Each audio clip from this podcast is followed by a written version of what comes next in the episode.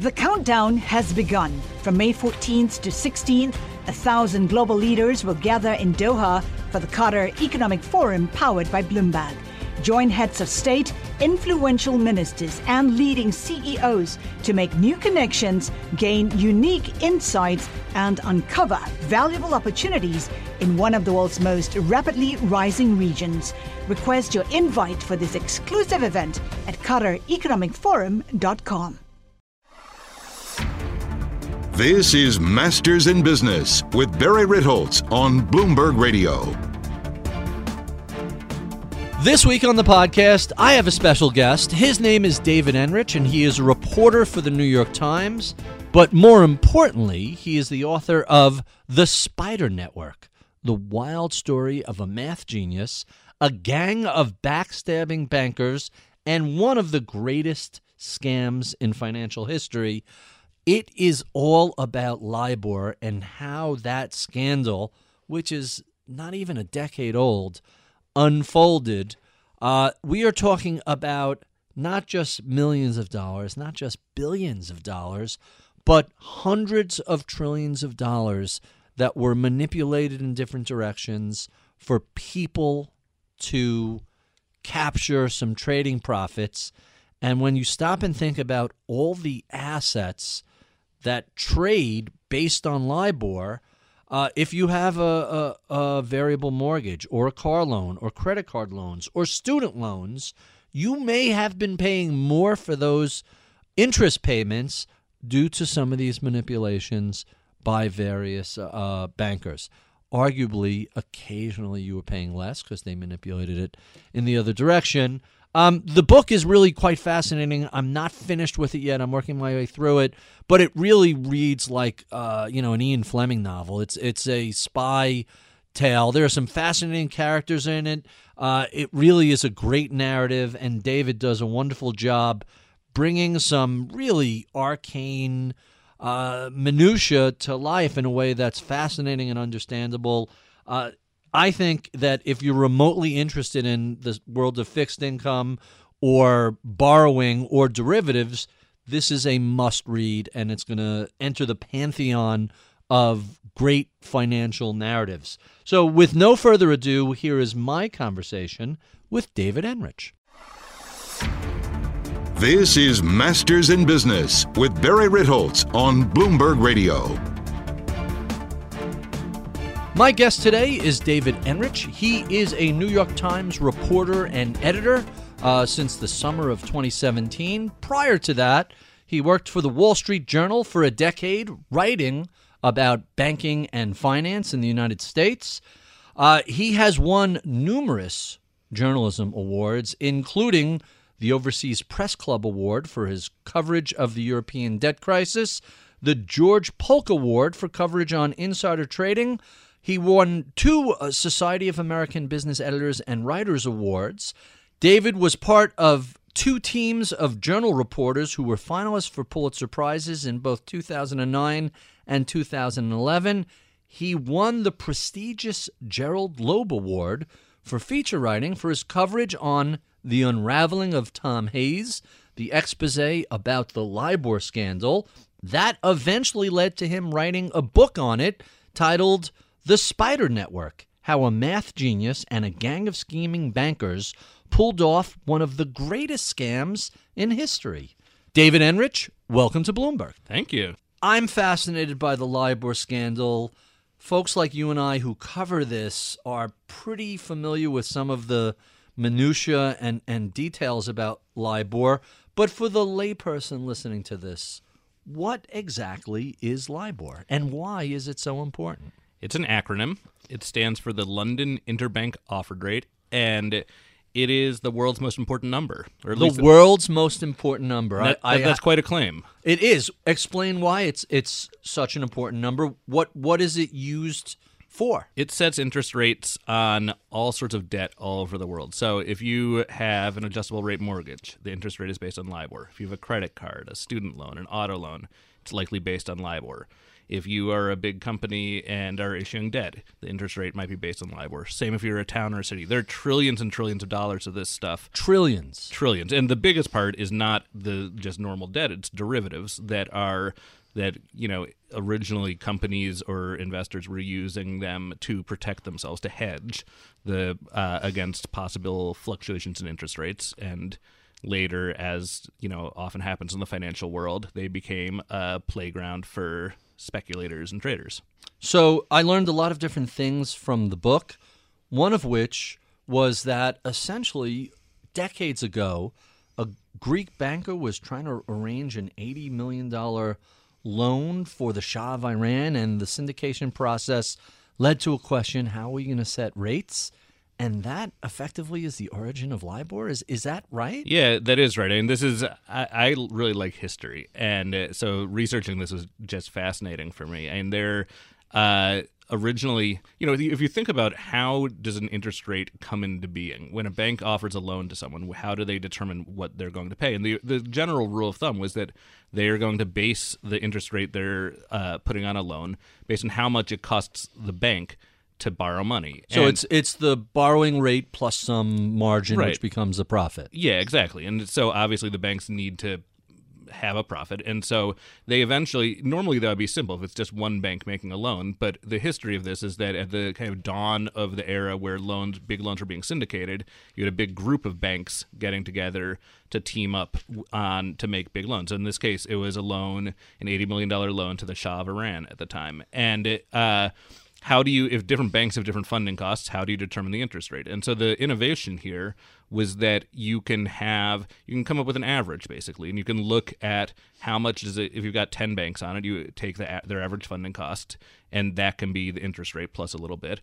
And the challenge though is that funding costs change. And what you're if you're making a 20 year loan your funding costs at year 1 could be very different from your funding costs at year 10 or 20 and that is a very scary thing for the banks because you know if their funding costs go up you could be locked into a loan that is deeply unprofitable for the bank. And so the innovation here was that they would have a mechanism where the interest rate would fluctuate over time based on the bank's funding costs. So, so given those kind of murky origins, the a, a, a Greek banker's syndicated loan to the Shah of Iran, how did this become the most important number in the world? How did this become so widely accepted everywhere? Yeah, so in the mid 1980s, uh, the British Bankers Association, which was a trade organization, basically a lobbying group, BBA. yeah, the BBA, for uh, not only the big British banks, but for many of the biggest banks in the world that had set up shop in London.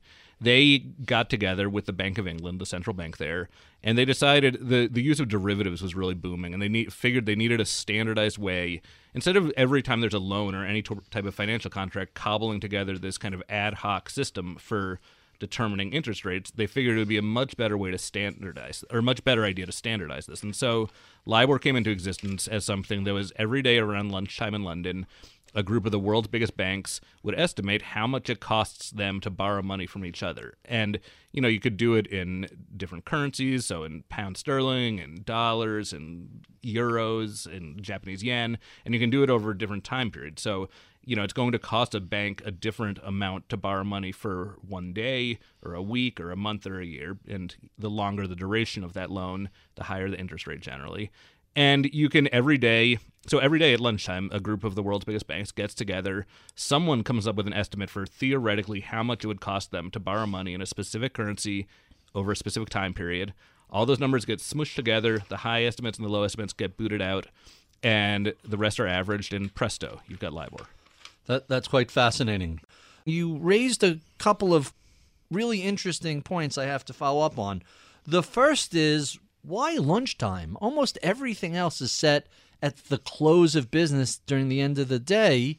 Why the middle of the banking day, the trading day, would you want to set uh, interest rates? What what is that about? because this was this was developed in a pre-computer era. It was the mid 1980s, and to determine how much a bank it cost a bank to borrow money, you needed to check with various parts of the bank. So someone, this is usually a pretty low level person, kind of in the bowels of the bank, and he would come in in the morning and start making phone calls to different parts of the bank to try and assess how much it cost them to borrow money. And remember, this isn't one phone call because this is most of these banks are global at this point, Mm-hmm. and they have operations all over the world. And you know, so he has this guy has to call the treasury desk in Tokyo or Singapore, or in New York. It's and- actually a full time job determining LIBOR. it well, it like. was kind of a halftime job, I would say. And it was again, this is someone who was uh, usually a clerk, an entry level job, an aspiring trader. So the the job. most important number, to quote you, Yep. in the world, a bunch of lowly clerks are running around or, or sitting at their desks in London making calls everywhere. Yeah, and this- that's how this number gets assembled. Yeah, that well, and the joke is that, and the reason I wrote a book on this, and there's been so much media coverage on this, is because it was just they weren't they it got to the point where they weren't even really making calls. This became a number that was being pulled more or less out of thin air uh-huh. by bankers at a low level. And why were they pulling it out of thin air? They were doing it because their traders asked them to. Because the traders had, especially by the 1990s and early aughts, had huge amounts of money that they were wagering on whether LIBOR was going to go up or down by very tiny increments. and we're talking about positions that are trillions of notational value. Trillions. Uh, hundreds of trillions. Of Hundreds notation. of trillions. I mean, these, uh, this is kind of like asking how hot is the sun, right? The the the actual temperature in degrees Fahrenheit or Celsius doesn't make any difference. It's, Right. It's a number so astronomically large it, it, it literally meaning. astronomical. So, so all of this raises the obvious question. On the one hand, the banks are collectively setting the number. On the other hand, they're totally interested parties who have enormous amounts of, of capital riding on the outcome of those numbers. Uh, how could that ever possibly go wrong? How could there be a conflict of interest in the banking industry? Unbelievable. Yeah, I mean, I've it's it's funny because I've been covering this at this point for eight years, I would say, and it's that is such a fundamental question, and it's true. It's such a deeply embedded conflict of interest that is it's just completely inappropriate. And- So so who who is to blame for that conflict? Was it just happenstance the way it developed? Yeah. And where were the regulators when yeah, you guys deal with hundreds of trillions of dollars, bet on the direction of LIBOR, set the rate yourselves. That's fine with us. Yeah, I mean, this is like so many other problems in the financial arena. This is something that had fairly benign origin, and this is something that was it really was meant to be to simplify and increase the efficiency of a very complicated and cumbersome lending process. And gradually, over a period of a decade or two, this rate first of all became embedded in hundreds of billions of dollars worth of American mortgages, and it, it didn't start out that way. Mm-hmm. Hundreds of billions. Yeah, eh, there's Because way back in the day, it was either Fed funds rate or some other U.S. based number. When did LIBOR infiltrate the U.S. mortgages? The, uh, the early 90s. And that was partly a product of LIBOR at the time was viewed as a very reliable way for banks Sure. to estimate their funding costs. And it, it was. And and again, that's something that, in theory, if it works properly, is very good for everyone. It's good for Mm-hmm. the banks. It's also good for the consumers because it's an efficient way. It, it relieves the banks of any anxiety they might have that if they price a loan at a low interest rate that they're going to get burned a year or five years later. This allows them to it relieves them of all of that anxiety, and that's that allows them theoretically to loan money at a lower interest rate. And and those loans typically look like LIBOR plus two percent, Right, LIBOR exactly. plus three percent. So that's their markup. That's the the cost of the loan to the borrower. It's the profit theoretically to the bank. But it seems kind of funny that they get to set what LIBOR yeah, is. it does seem kind of funny. Did Espe- anybody question that arrangement? Originally, not really. And originally, this was seen as. And keep in mind that the alternative to this is that just banks are arbitrarily setting loans. It's not Right. something that is. It's, it's not like this is replacing a heavily regulated kind of government imposed rate. Previously, it was just market forces. You negotiate the best you can for the loan, and that's it, as opposed to Right. LIBOR plus. Well, or maybe it was the Fed funds rate or something like mm-hmm. that. That was, but then again, since that is going to change less frequently than LIBOR would, you then the banks were then adding an additional buffer. So instead of maybe LIBOR plus two per point, it would be Fed funds plus three points. so And you it made so- the loans more expensive. yeah, exactly. And so this is something the, the big problem though wasn't the introduction of LIBOR into the mortgage market. It was the introduction of LIBOR into the derivatives market. And that happened in the mid 90s. And that was something that at the time, the Commodity Futures Trading Commission had to approve this because it was the Chicago Mercantile Exchange that mm-hmm. was looking to kind of have LIBOR embedded as a mechanism in interest rate swaps. And that was it was seen as a way to make swap the swaps market much more accessible and much more efficient and much more liquid. But at the time, a number of traders warned the CFTC that if you do this, you are inviting disaster because traders at the big banks know how LIBOR works. There's, it's completely unregulated by central banks or by financial regulators, and they it's very easy if you give banks a huge profit incentive to manipulate something. Guess what? They're going to manipulate it. So so let's stay on that point. In the book, you discuss Gary Gensler. You just mentioned the Commodity Futures Trading Commission. Yep. Gensler is the person who uh, pretty much defanged the the Yep. the CFTC, and then he ends up running it as the LIBOR scandal is unfolding, and for reasons I still don't understand, falsely takes claim for initiating an investigation into LIBOR. It actually predated his tenure by a year. Yep. Explain this mania, because this is crazy. Also, Well, this is the pen, the regulatory pendulum has swung so wildly, and I think it's a common misconception right now in 2018 to look at this as a product of Democrats versus Republicans and or Democrat or Barack Obama versus Donald Trump, and that's just not what it is. I mean, this this predates that. well, and, and this started in the. Clinton administration. The Clinton administration w- le- oversaw one of the great regulatory rollbacks in the of the 20th century, and it was Bob Rubin and Gary Gensler who are leading that charge. They, Well, let me let me push back a little bit. okay. So so you have um, a number of significant Republicans in the Senate pushing pushing for this. Um, I'm drawing a blank on somebody's name right Yeah, I mean, now. Phil Gramm is Oh, one is. example. There's Right. So Phil Gramm is really the ringleader of all this.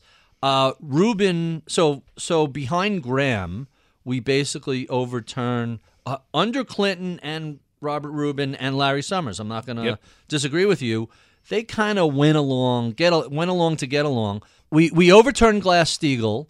We passed the Commodity Futures Modernization Act, which basically said, yeah, derivatives free for Yep. all.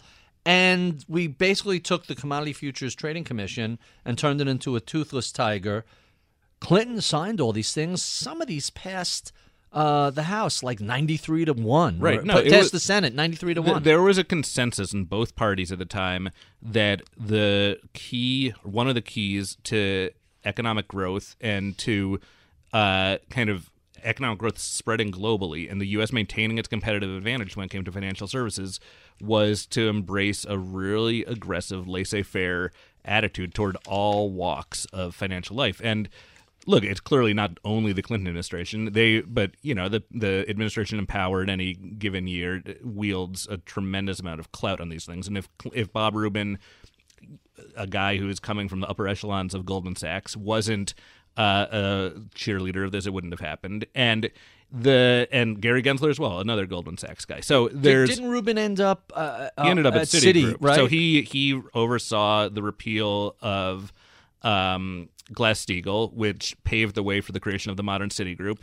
which and was Travelers and Travelers Citibank. and Citicorp. And it then, lo and behold, after leaving, immediately gets hired on a very lucrative contract to do not a whole lot at Citigroup. Uh, so in any case, the Gensler at the Gensler in the Treasury Department in the Clinton administration was one of the proponents of essentially neutering the CFTC, not having it be a powerful force for the regulation of derivatives. He then, in the Obama era, is eager to he sees the the the winds shifting. We've just had the financial crisis. He's eager for a senior administration position, and the opposition to him on Capitol Hill was intense because he was so deeply embedded with the Rubin wing of the Democratic Party, and he underwent a remarkable makeover. And Bernie Sanders was one guy on the on the Hill who had been a vigorous opponent of Gensler getting any powerful position, and Gensler just pulled this remarkable about face. And to his credit, unlike m- most politicians, he admitted that he had been catastrophically wrong in the Clinton administration, in the Clinton era, and he had just gotten it wrong. He and he said he had learned a lesson and was embracing very enthusiastically this pro-regulation, pro-government uh, view of the financial world. And so he came into the CFTC, which at the time was this kind of scrappy, underfunded backwater of an agency in Washington, and did everything he could to. He, he wanted scalps. He wanted to. He wanted to see the CFTC developing a reputation for being one of the uh, toughest, scariest gunslingers on Wall Street, and what became this investigation into LIBOR, that became the perfect vehicle for him. What What's so astonishing is a lot of the people who set up the financial crisis uh, during the Clinton administration, and let's hold the Republicans aside, guys like Phil Gramm. But when you look at the Democrats, you have, you have Lawrence Summers, eventually goes on to get a chairman of the CEA for Obama. Tim Geithner, who was New York Fed chief, eventually becomes Treasury Secretary. Gensler gets appointed to the agency that he helped to dismantle. Yep. It's really pretty astonishing. If you look at the fields of, of aviation or medicine, when a plane crashes or there's a surgical problem, you don't send the same pilot back to tell you what went wrong. You don't send the same surgeon to do a post mortem. Someone else with fresh eyes comes in.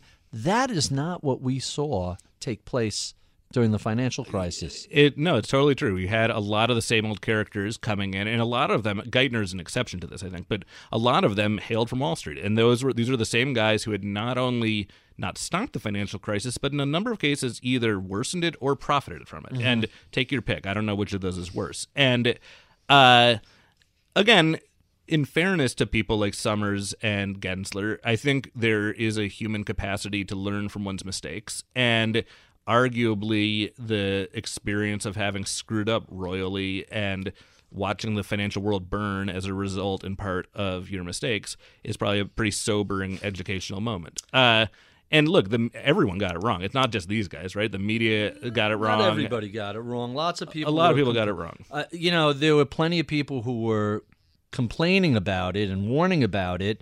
I just, I've always found it fascinating that, wait, there aren't people who weren't major contributors to the crisis to take the role of CEA chair or Treasury Secretary.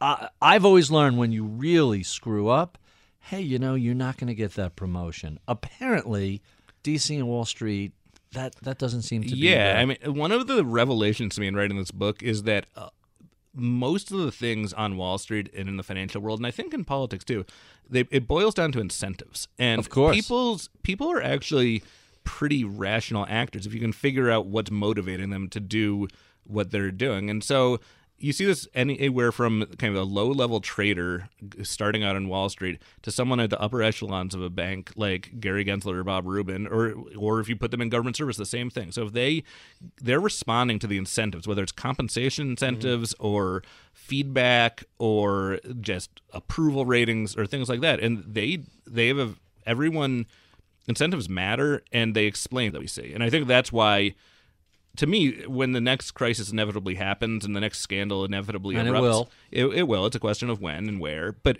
when it does, I think we're going to look back and see that a lot of the lessons we should have learned from the financial crisis in terms of shaping incentives in a way to encourage sober, careful, prudent behavior were not really heeded. We instead just imposed, erected all these new regulations that are just designed for the sake of regulations. They're not actually looking very closely at what motivates people to behave the way that they do. So let's talk a little bit about Tom Hayes, the man in the middle of this. Uh, you actually won a Loeb Award for your coverage of the unraveling of Tom Hayes. Who was Tom Hayes, and how did he find himself in the middle of the LIBOR scandal? So Tom Hayes is a mildly autistic mathematician.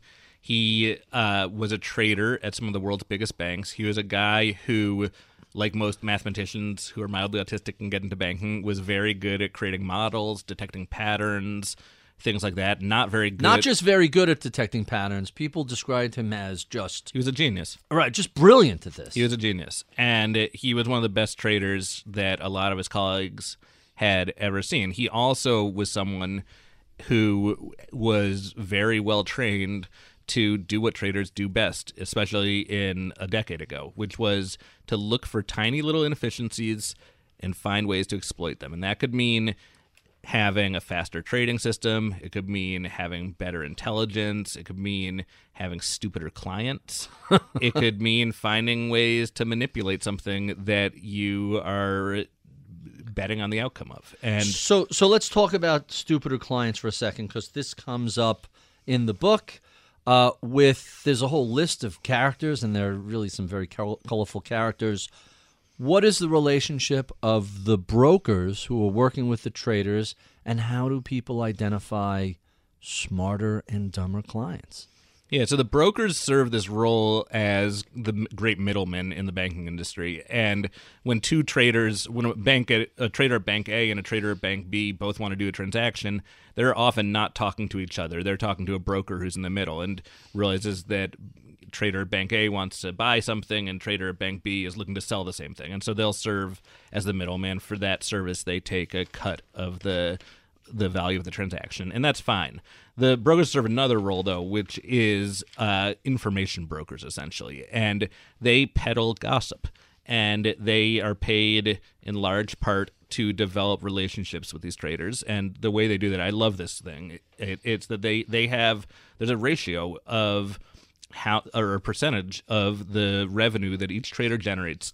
You are supposed to, as a broker, recycle that back to the trader Define define recycle Inter- in real life. What does it look like? entertainment it's called Right. uh, which is Just know, a giant T&E budget, Yeah. drinks, food, strip clubs, and yeah worse. and and if you've got some of these traders who are generating uh, millions and millions of dollars a year in brokerage fees spending 10% of that on steak dinners and nice drinks is very hard But it's not just steak dinners and nice drinks. No, so you, they- they you find- tell some stories. This is G rated, but you tell some stories in the book.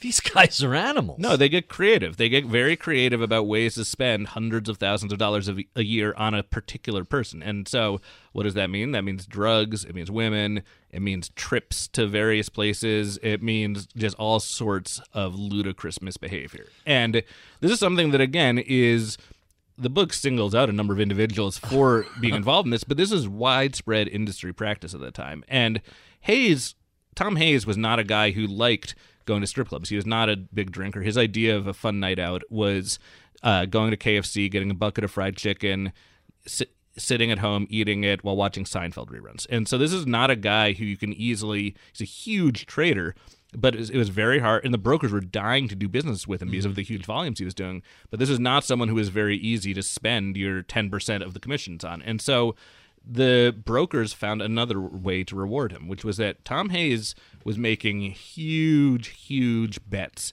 on the direction of interest rates, which meant that he had a huge, huge stake in the direction of LIBOR every day. Mm-hmm. And Tom Hayes, on a given day, would have millions and millions of dollars riding on whether LIBOR went up or down by a basis point, which is a one hundred tick. a One hundredth of a percentage point. So a tiny little move that no one would ever notice. Tom Hayes not only would notice, but cared deeply about LIBOR moving in these tiny little increments.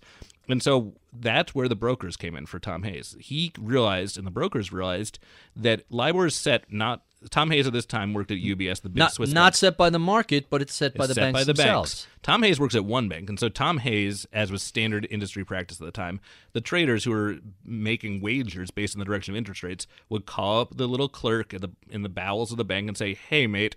I need LIBOR up today. Can you please move UBS's submission up by uh, as much as you can, or move it down by as much as you can? It Depending. was that. It was that It was that naked. si- it was that raw. It was that, yeah. It was very explicit. People were very open about it. They were encouraged to do it. This was under the under the umbrella at the time of banks trying to improve the coordination of different parts of the bank working together, all pulling in the same direction. And and what role does the brokers play So the- with these clerks? So the brokers, the brokers' role is that they, Tom Hayes can tell the guy at UBS, his colleague, to move LIBOR up or down. What Tom Hayes can't do quite as easily is call Citigroup or J.P. Morgan or Royal Bank of Scotland. The other 10 banks the other ten banks, so and, and because he doesn't know these guys, and why would they listen to him anyway? Right. But he can call in a favor with the brokers, and so the, he had brokers at ICAP, which is the biggest, and some other firms as well, just every single day routinely going out into the market and telling all of their contacts at all these other banks move LIBOR up or down, and it was basically to benefit Tom Hayes' trading positions and the trading positions of Tom Hayes' colleagues. Was this unique to Hayes and, and UBS, or was this standard practice? Well, the, it was standard practice to be manipulating LIBOR. Hayes was a really clever guy and a really relentless guy and took this to a new level. So the introduction of the brokers was something that Hay- Hayes pioneered, and that was really his innovation. That was the way that he got an edge. And everyone always talked about getting an edge on the trading floor, and Hayes had found one. you were in London in the mid 2000s. Uh, how did you find your way to London? How how does a Wall Street Journal reporter based in New York end up in London? Uh, it was actually the late 2000s, and the financial crisis here in the U.S. had ended. Uh, banks were going back to normal, more or less boring stuff, but a financial crisis was just dawning in Europe. I'd never lived overseas and was eager for an adventure, and London seemed like an adventure. So, So I you're late 20s at this point. It's a decade ago, I think I was early 30s. early but- 30s. So now you're in London for a couple of years. You're covering finance. You're covering the banks. Middle of the night, you get a text from a, a phone that you don't recognize the number of. Comes in.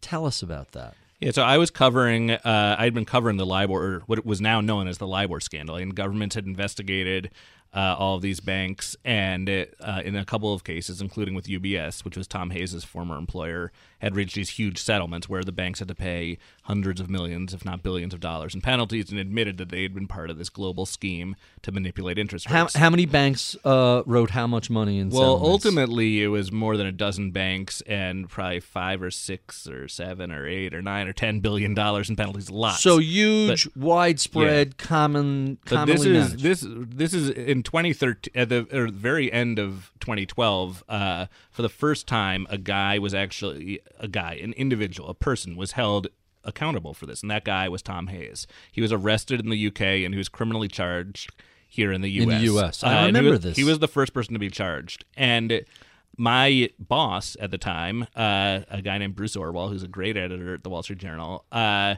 wanted me to write a profile of Tom Hayes. And of course, that seemed like a thankless task. Hayes had been, you know, he'd been criminally charged. This guy's not going to talk. Right. And so after much toing and froing, I agreed to do this and found.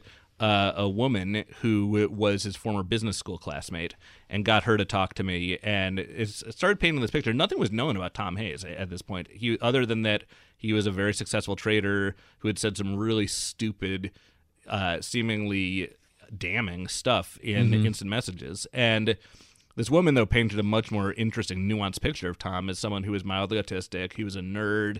He was just doing what everyone else was doing, it seemed like. Right. Uh, and I convinced her to pass on my phone number to Tom Hayes. And she said, of course, there's no way he's going to call you. There's his lawyers won't let him, blah, blah, blah. And I was sitting at home that night uh, on the sofa watching TV with my wife, and I got a text message from an unknown number, and it said, This goes much, much higher than me. Not even the Justice Department knows the full story. And it was Tom Hayes, and I could not believe it. He agreed then to meet me the next day.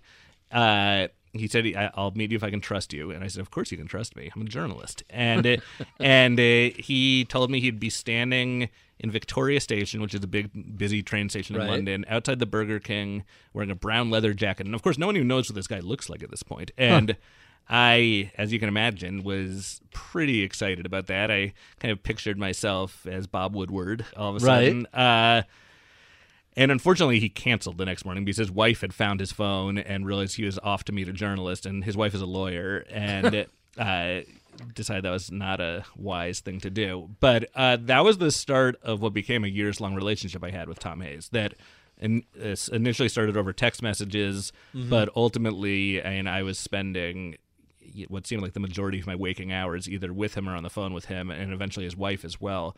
And they just let me inside their life for a pretty substantial period of time from early 2013 until mid 2015 when Tom Hayes eventually went on trial for manipulating LIBOR. And so that was the basis for this Wall Street Journal series the unraveling of Tom Hayes is that I watched this guy who had become kind of this unlikely public face of financial crime uh, and I watched him his life disintegrate. It was fascinating and kind of upsetting. So Hayes eventually loses the case, gets what was it, a 14 year sentence, Yep, something 14 like that. years. So there's a section in the book. It's jaw dropping. his former bosses, his associates, all the traders he worked with, all the brokers he worked with, nobody else gets into trouble. How is that? Not only do they not get into trouble, they're all doing fine. They're all still working in the industry. They're all still making millions of dollars. How did this one guy become the fall guy and everybody else skates Yep. away scot free? I mean, there are two basic reasons, two literal reasons to that. One is that Hayes was stupid and naive, and he did everything in writing. So there's this rich trove of documentary evidence that showed Hayes in text messages or chat rooms or sometimes on recorded phone lines saying, "Please move LIBOR up for me. I have a lot of money riding on this." over and over and over again, thousands of times. so there's over no way to avoid that. well, I mean, the second reason is that prosecutors and regulators are a little bit lazy. They wanted to nail some people, but you know they don't really want to take risks. They want to go after the sure thing, and the sure thing in this case was Tom Hayes. This was, an, I I think, probably an unlosable case for them, and they went after him. And it, what's mystifying to me is what happened next, which is that they did they criminally charged a small handful of other people of his confederates all of whom got acquitted. But they really didn't go after anyone higher up. Senior. And you know, this is mystifying and a little bit frustrating to me because there's ex- as much evidence as there is against Tom Hayes. There's also a lot of evidence that shows Hayes's bosses and his boss's bosses and his boss's boss's bosses not only knowing about and condoning what he was doing at the time, but in some cases participating alongside him. And were they doing it as extensively and as aggressively as Hayes and as blatantly as Hayes? Absolutely not. But these are people who should have known better. And it, the regulators and prosecutors, I think, most of these are smart, ambitious people, and they should recognize how the actions that they take going after certain people in the industry those are have the potential to be very powerful deterrent messages. And it was just a huge missed opportunity. They're, they they could have i think they could have brought a lot more cases than they did. So Jesse Eisinger's book, which I can't say the title on of on the air, the Chicken Blank Club, talks about the Comey. That phrase comes from the Comey speech about the prosecutors who are chickens, Yeah. lazy, and only take easy cases. I- But I- it, it didn't sound like a lot in your book. The the picture you paint.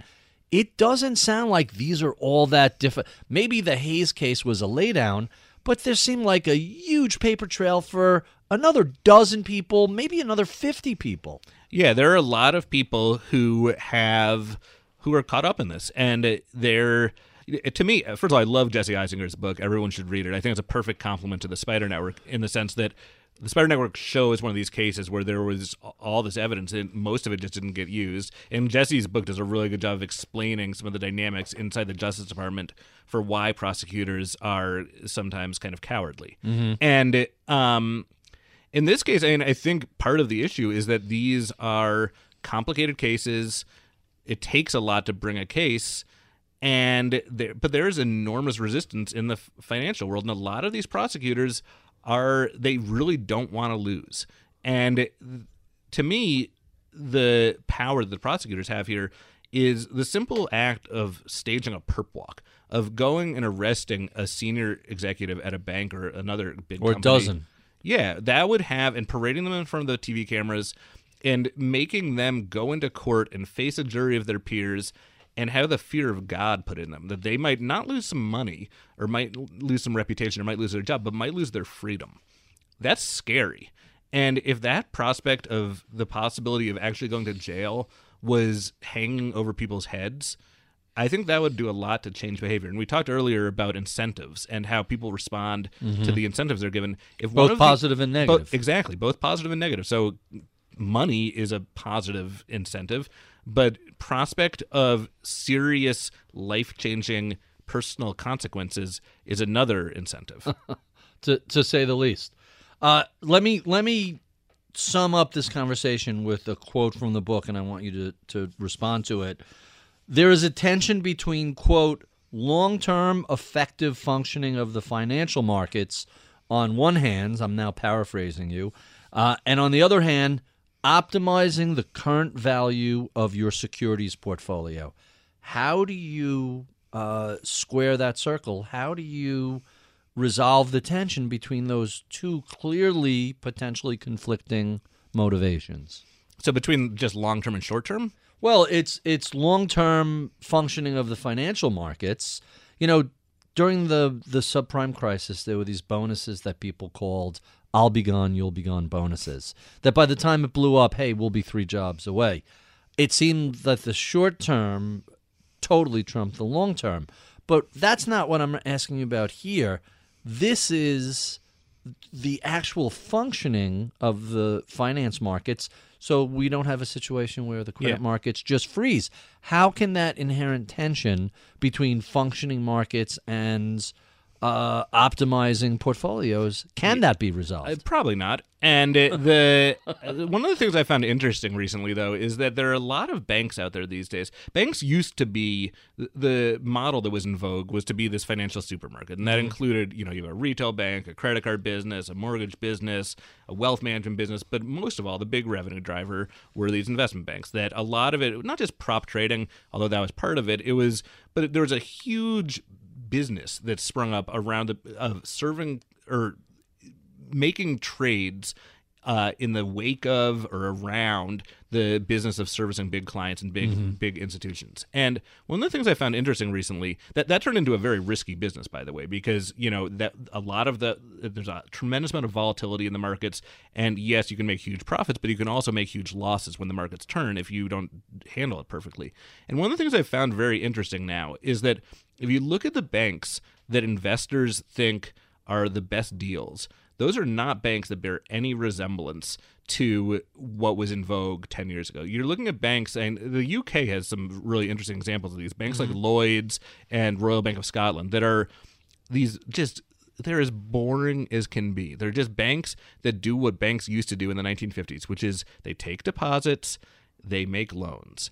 And it's that simple. And it turns out that if you do that properly, in an economy that's pretty strong, that's an enormously profitable business, and it's safe, and it's uh, conservative, and it also is valuable to not just the the shareholders and the executives, but to an economy as a whole. And I think, to me, this is going to sound old fashioned, and I think a lot of people in the banking industry probably will view this as naive and just a little too quaint for their taste. But looking at things through the prism of is there some value, social, economic value to what you're doing, to me, that would have that's a pretty good filter for activity that is not really good for shareholders either. And the, the huge risks the banks are accustomed to taking, those turn out badly way too often. So, how did RBS run into trouble? Because they they are in deep uh, trouble. Well, RBS days. is actually doing pretty well right now. Is the reality, I and they, I mean, they were the world's worst bank for, I mean, up until a couple years ago, and they managed. They had been on this acquisition spree. They were every single crisis there was. RBS stepped Right in there, It was right in the middle of Every single one, and there are a lot of banks that fit that mold. Right, UBS is another good example. Citigroup, Deutsche Bank, on City, and on. They're- unbelievable. all, all of these banks and and and Bank and America. Wells Fargo. I mean, we can. It's hard to name banks that haven't made these catastrophic mistakes. Chase J.P. Morgan is really the the exception. Yeah, and Goldman too, to a certain extent. I think um, they've certainly had their blunders, but they it, they're not. Those are banks that have been much more conservative and I think better managed. Morgan Stanley arguably sidestepped much of the Yep. debacle. We have been speaking to David Enrich about the Spider Network. If you enjoy this conversation, be sure and check out our podcast extras where we keep the tapes rolling and continue discussing all things LIBOR. We love your comments, feedback, and suggestions. Write to us at MIBpodcast at Bloomberg.net, where we keep the tape rolling and continue discussing all things LIBOR.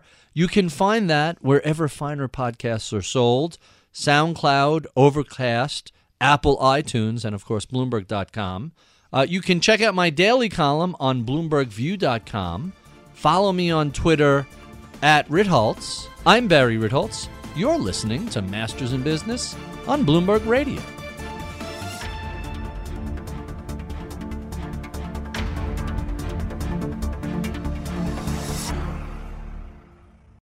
The countdown has begun. From May 14th to 16th, a thousand global leaders will gather in Doha for the Qatar Economic Forum powered by Bloomberg. Join heads of state, influential ministers, and leading CEOs to make new connections, gain unique insights, and uncover valuable opportunities in one of the world's most rapidly rising regions. Request your invite for this exclusive event at QatarEconomicForum.com. Welcome to the podcast, David. Thank you so much for doing this. I, I, I found I'm, I'm only halfway through the book, but I found it to be absolutely fascinating, and it unfolds like a spy novel. It's it's really amazing characters and all these things going on, and you're kind of astonished along the way that wait, can they really do that? That hmm. that seems like that doesn't make any sense. How much fun was this to research and write? So much fun. It was uh, it was the most fun I've ever had as a journalist. Honestly, I, I found, Really? I found getting to know these characters fascinating. I found the historical research fascinating. I actually really enjoyed the writing part too. I, I felt like I got uh, it was a peaceful, uh, creative process for me, and uh, I just was happy as a clam. So you you get to know the uh, the Hayes family. Yep. You spend almost a year with them. Uh, more than to that, them? yeah. more And than a year. The, from two early 2013 through middle of 2015. So, uh, in close to two and a half years. Are you surprised that he's the only person who ended up going to jail for this? I'm on the one hand surprised because that doesn't seem right or fair. There were a few other people who got very small jail sentences, not not part of his ring, but part other people at other banks that were uh, engaged in kind of similar behavior. But the jail sentences were in tiny fractions of what he received. On the other hand, though, I'm not that surprised. And one of the things that I think has fueled the current populist movement, and certainly fueled the rises of Bernie Sanders and Donald Trump in 2016, is the sense that Wall Street got away with murder, and no one was held, no no individuals were held accountable, while so many people in the public lost their jobs or their homes or their mm-hmm. savings as a result of this. And I think there's that's that feeling that's been out there since the financial crisis that's it, it, it lends itself to demagoguery and it's often oversimplified and not very nuanced but there's a big kernel of truth that behind that and Dra- Drain the swamp is an effective slogan. Drain the swamp's an effective slogan, and the, the fear that Wall Street is taking advantage, that people are, everyone is in the pocket of Wall Street, whether it's politicians or prosecutors. That's, again, it's not that simple, but there is some truth to that. And there's no, to me, there's no more powerful manifestation of that than looking at the almost uniformly low level slightly dysfunctional, almost autistic guys who bear the brunt of uh, the criminal accountability for actions committed during the financial crisis. It's not just Hayes, and there's people involved in London Whale that are uh, kind of like a little on the spectrum. I don't know them, but that's just the sense I get. The guy who's been account- held accountable for the flash crash in 2010 is a guy who is like a little bit on the spectrum. There's this is a pattern. Uh huh. So, what was the most shocking thing you discovered while you were researching this? Uh, to me, the it was not this is not something that's going to make a sexy headline, but it was really the degree to which culture at banks matters and has real world impacts. As, as someone who'd been covering the banking industry in the U.S. and the U.K. for many years, I'd kind of dismissed as hogwash this notion of culture that consultants and bank executives pay lip service to.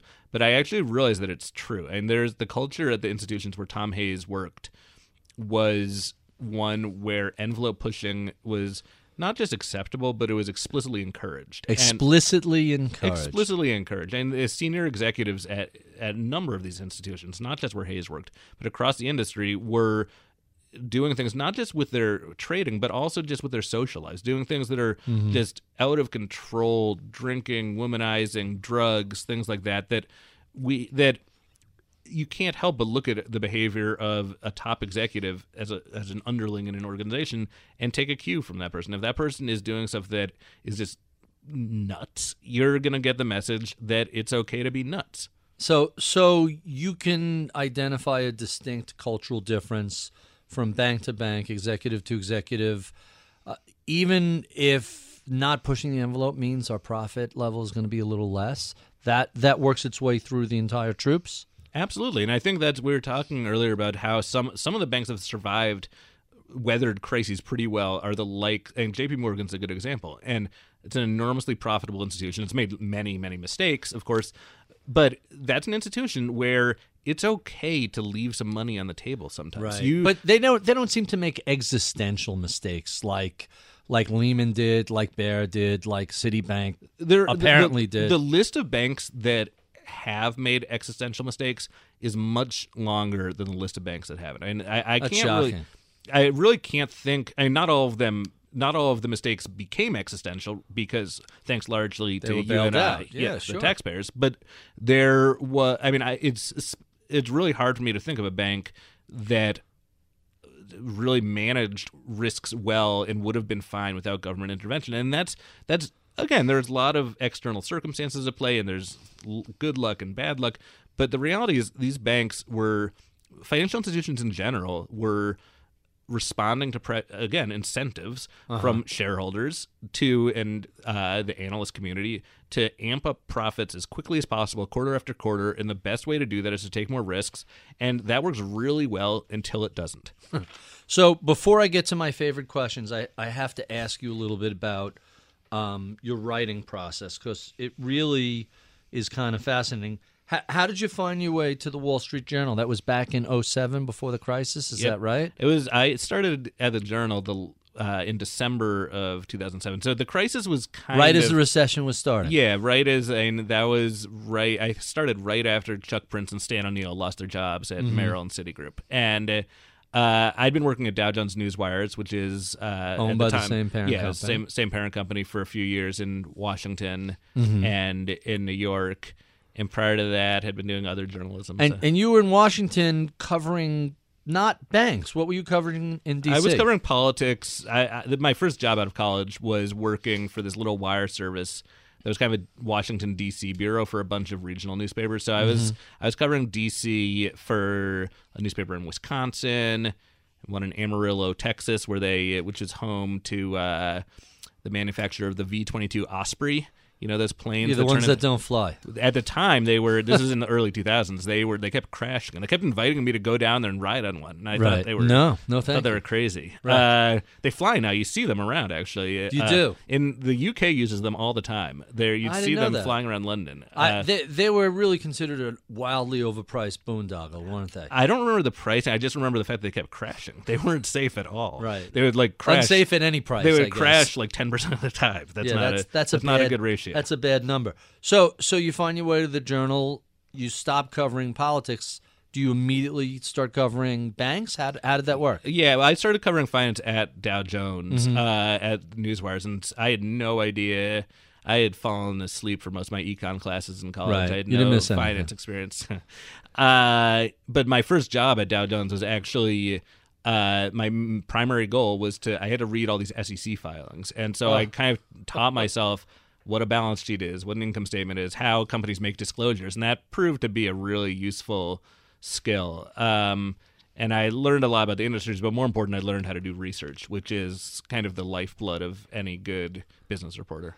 So you're covering Tom Hayes for the Journal. You're you're one of uh, five. You're one of the journalists responsible for the five part series that led to the Loeb Award. What made you say, um, "Let's turn this into a book"?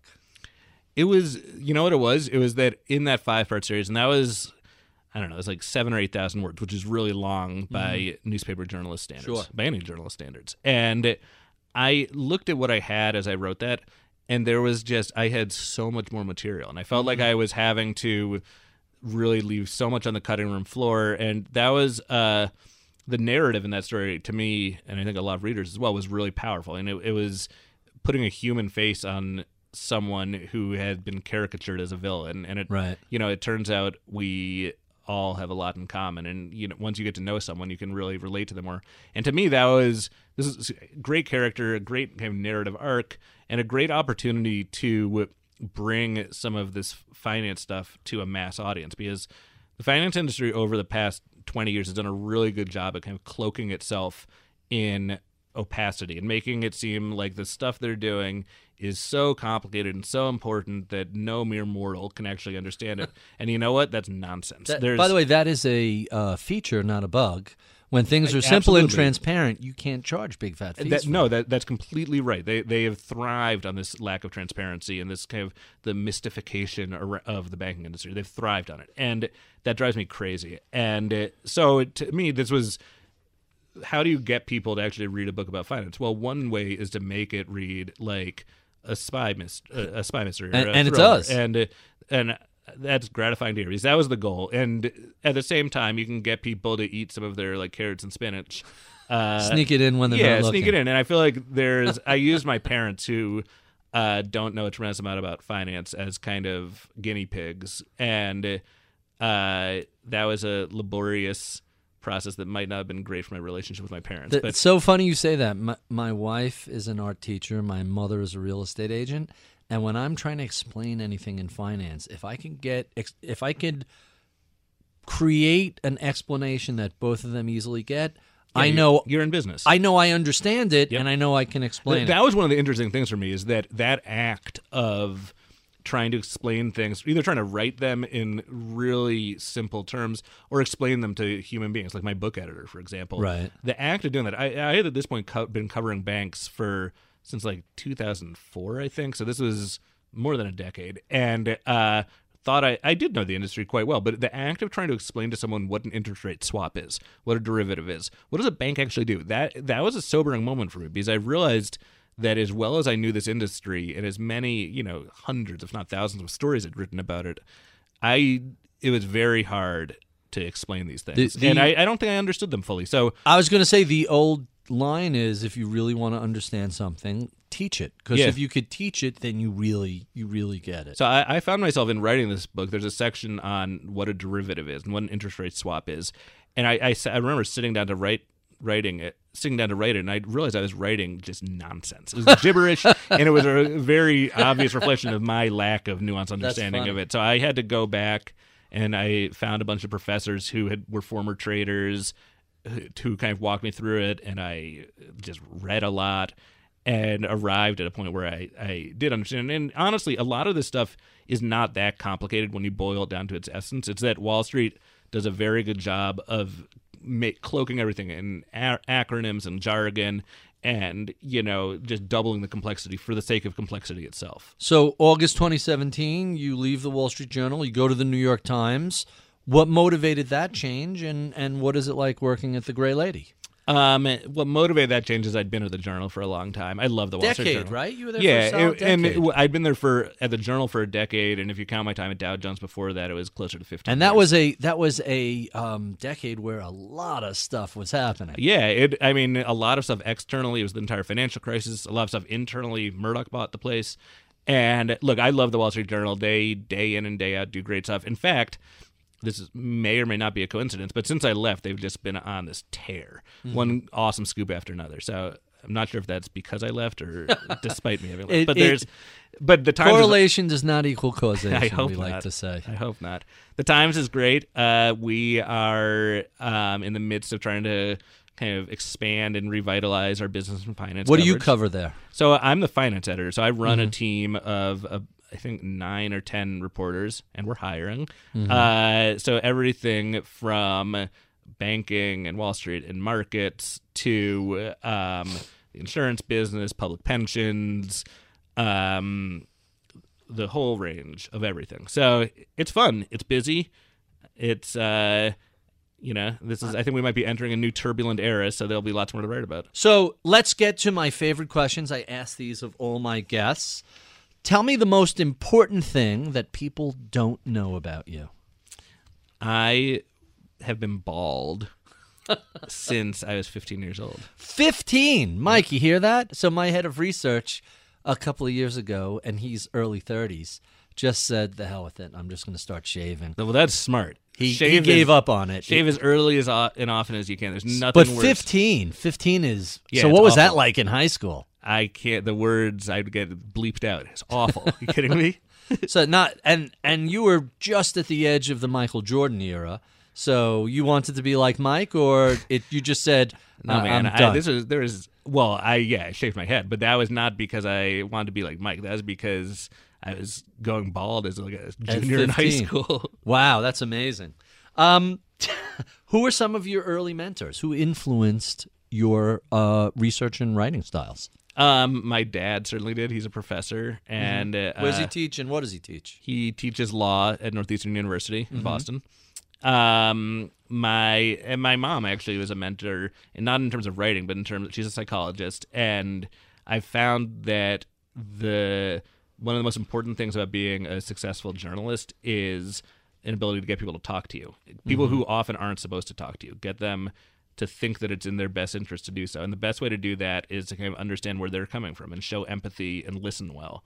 And those are traits that my mom really taught me. But uh, I kn- there's throughout college, uh, I had a number of great professors who taught me that, you know, don't use adverbs, don't write passive sentences, use action verbs, things like that. Don't Um, you? Okay. Don't use adverbs. No passive action words. short sentences, direct. Use, you know, don't use a three syllable word when a one syllable word will do. There's uh, What's a one syllable word for syllable? Beat. Oh, I like that. Very good. Um, tell us the journalists who influenced the way you approach covering a topic. Um, the kind of great inspirations in for me, at least in business journalism, are this is not going to surprise you. I mean, Michael Lewis is one of the greats. Uh, Nobody focuses on characters in finance the way he does. Absolutely, uh, he, he's easily the best there is at that, and I, it's just inspiring. And to me, actually, my favorite writing of his is actually not in the finance space. And Moneyball is a book that and changed. I'm a huge baseball fan, and changed the way I watch baseball and think about baseball, which is saying a lot because I had, at that point I can't remember when that came out, early 2000s probably, and uh, I at that point had spent my entire life obsessing over the Boston Red Sox, and to then see, to view it through this entirely different prism, it's something really exceptionally powerful. And that's essentially a book about stats. Right. I was gonna I was gonna push back and say it shares a tremendous amount with the rise of quants in finance Yeah. and the rise in quants. It's oh, we have computers and we understand math. Here's how to make the segment better. absolutely. It just doesn't matter which the subject is. And he does a masterful job. Have you ever read the the Blind Side of his? Yeah, I love The Blind Side as well. it's actually his funniest book, I think. It's just laugh out loud segments, and it's obviously a very personal book without spoiling any of it for anyone. Um, since we're talking about books, well, before we talk about books, anyone else in the media you want to reference? Besides Yeah, there are two others. One is Jim Stewart, who is now a columnist. Den the of New- Thieves? Den of Thieves. Wow. Uh, Den of Thieves and like a zillion other books. Right, He's- but that was the one that really that was. was uh, I remember that yeah, that that was an amazing book, and he's I'm really proud. That's one of my one of the many great things about working at the Times these days is he is a colleague of mine, and so I get to bounce ideas off him. And Mm-hmm. That's great. Sometimes the same with me, and that's very exciting. And the one other person I'll mention who's not a journalist is, but it used to be, is Carrick Mollenkamp, who is uh, the guy who, when he was a Wall Street Journal reporter, uh, basically uncovered the LIBOR scandal. And Oh, really? Not like he uncovered like there was an investigation going on, but he did the number crunching and the analysis and the wrong sourcing here. to in yeah blew the whistle on it essentially, and that to me is the most profound example I've seen in business journalism in a really long time of a newspaper story or a, a news story changing the world. Wow.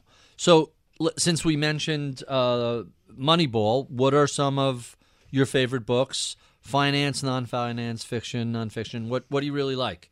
Um, I really like the business genre actually, and there's we've mentioned Michael Lewis, we've mentioned Den of Thieves by Jim Stewart, When Genius Failed by Roger Lowenstein is uh is a great one. That's a great read. I I, the thing I like about I like books that have a narrative arc, so whether that's fiction or nonfiction, and um, to me that's it's really. I mean, I God, I have no idea how to write a write a novel, but there's in in and I think that's in a lot of ways harder than writing nonfiction. But nonfiction, doing it in a compelling way. I mean, I've done this once, and I it's hard. And is hard. it's really hard, and being able to find characters and get them to open up to you, and being able to tell their stories in a way that not only engages readers but is also honest and it really reflects what's going on in a non-superficial way. That's hard, and it's so powerful when you can get it right. Give us one more. An- another recent one is I'm going to butcher her name, but Sheelah from the New Yorker. Her book Black Edge on Stevie. Oh, Cohen is sure. a- is a great one. Yeah, um, that that's a really interesting title. All right, let's uh, let's talk a bit about financial journalism. What excites you right now that's going on in the world of financial media? we're just finding new ways to tell stories. I mean, the notion of a story as something with a lead and a nut graph and uh, just mm, all sorts of garbage in the middle that runs 800 to 1200 words, that's gone. right. I mean, it's not gone. It needs to be gone. It's going away. And we're trying to. And again, the the New York Times is not at all alone in this. The Journal's doing this. Bloomberg does this. Everyone's doing this. But trying to find creative ways to engage readers who are increasingly reading everything on their phone is hard and really disruptive, but it's actually a lot of fun. And you can be uh, at the big media organizations that are investing a lot and hiring really talented people that are not just writers, but are also graphics people or computer programmers or audio people or video people and doing clever, creative stuff. It's this whole new world that is not what I grew up in. And as long as you have tolerance for experimentation and occasional failure, it's a lot of fun. The so let's go down the list of these big interactive digital stories. The New York Times, the Wall Street Journal, Bloomberg, Washington Post. There have been some amazing things, and if that's the future of journalism, you have to be encouraged, right? Yeah, I think the future of journalism is really bright right now. I mean, there's uh, look, what doesn't work is giving away uh, commoditized content for free. That's like that's not a business model. So, but I think everyone gets that at this point. There's not there's plenty of commoditized stuff out there that will be free, but that's not a business model that is that's not Sustainable Yeah, well, it just doesn't generate revenue, right? No, I don't want. I'm not going to pay for that. Are you? Probably not. Like you need to produce. I pay for the New York Times, the Washington Post, the Wall Street Journal, the Financial Times, and a handful of magazines like the New Yorker and the Yeah. Atlantic. But it's high quality, expensive content. And I I think that's something. I mean, I think that's probably much more media than the average person is going to consume. Mm-hmm. But there's, I think people do in this day and age. Like, I think there's the the notion of fake news has resonated a lot, and people are they want to know what's really going on in the world. These are like dangerous times, regardless of your ideology, and people are willing to pay and it's not just news by the way and sports coverage is going through this renaissance where there's all these kind of localized business or localized business models that are popping up all over the country where people that's something people really care about i care about that and i, I subscribe to the boston globe for the sole reason that i want their sports coverage and that's something that that's very valuable to me and i think a lot of people you just need to do things that are valuable and not commoditized and people will pay for it Tell us about a time you failed and what you learned from the experience. man i fail almost every day at something Really? Yeah, don't. I mean, I make mistakes all the time. There's, uh, uh, seriously, I, I make decisions that turn out not to be very good. I, uh, I mean, I have two little kids also, so that is just a huge recipe for one failure after another as a new parent. That's, uh, you know, I, I, I do it all the time. I, I think the key is to just be able to, you know, own your mistake and move on. All right, that makes a lot of sense to me. What do you do for fun? What do you do out of the office to kick back, relax, stay physically or mentally sharp? Uh, I have two little kids, so I play with them. I take them outside. I ride a bike. I read a lot. Listen to music. Go on vacation. I love to travel. Um, yeah, I just was down in Georgia, which where I've never been to, and uh, as a stu- Work or vacation? uh, vacation. Where'd you stay in Georgia? We were in Savannah and then Jekyll Island. Oh, Uh, lovely places. Jekyll Island is where the Fed, the idea for the Creature Fed. from Jekyll Island. Yeah, it's a exactly. very, uh, very favorite, famous book. Yep. Um, if a millennial came to you and said they were thinking about a career in journalism or writing, what sort of advice would you give them? develop a skill that sets you apart. Whether that is being really good at getting people to talk to you, or being really good at writing, or learning some uh, some element of computer programming, or developing expertise in audio or video stuff. Don't go the route of just aiming to be at the Wall Street Journal or the New York Times. Go develop some s- specialization. And our final question uh, tell us what you wish you knew about the world of banking and finance and LIBOR 15 years ago. I wish I someone had told me that everyone is going to try and make it seem much more complicated than it really is. But when you boil it down to the essence, it's pretty understandable for someone with a brain. That, that's as good an answer as, as I've ever heard. We have been speaking with David Enrich of the New York Times. If you enjoy this conversation, be sure and look up an inch or down an inch on Apple iTunes, and you could see any of the other 193 or so such conversations we've had previously. We love your comments, feedback, and suggestions. Write to us at mibpodcast at bloomberg.net. I would be remiss if I did not thank my crack staff who help put together the show every week. Medina Parwana is our producer slash audio engineer. Taylor Riggs is our booker slash producer. Michael Batnick, bald since late twenties, not quite, not quite fifteen. That's nothing. That's nothing. So he had twelve good years on you.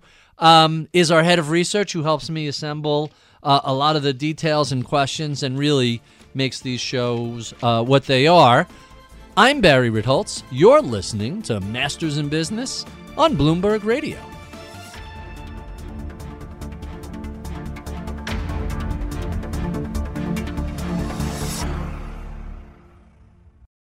Collaborate for a greener future at the Bloomberg Green Festival, a groundbreaking celebration of the thinkers, doers, and innovators leading the way. From design and culture to technology, science, and entertainment. Hear from inspirational speakers and immerse yourself in climate solutions. July 10th through 13th in Seattle. Title sponsor Amazon. Official airline Alaska Airlines. Get 20% off using promo code radio20 at bloomberglive.com slash green festival.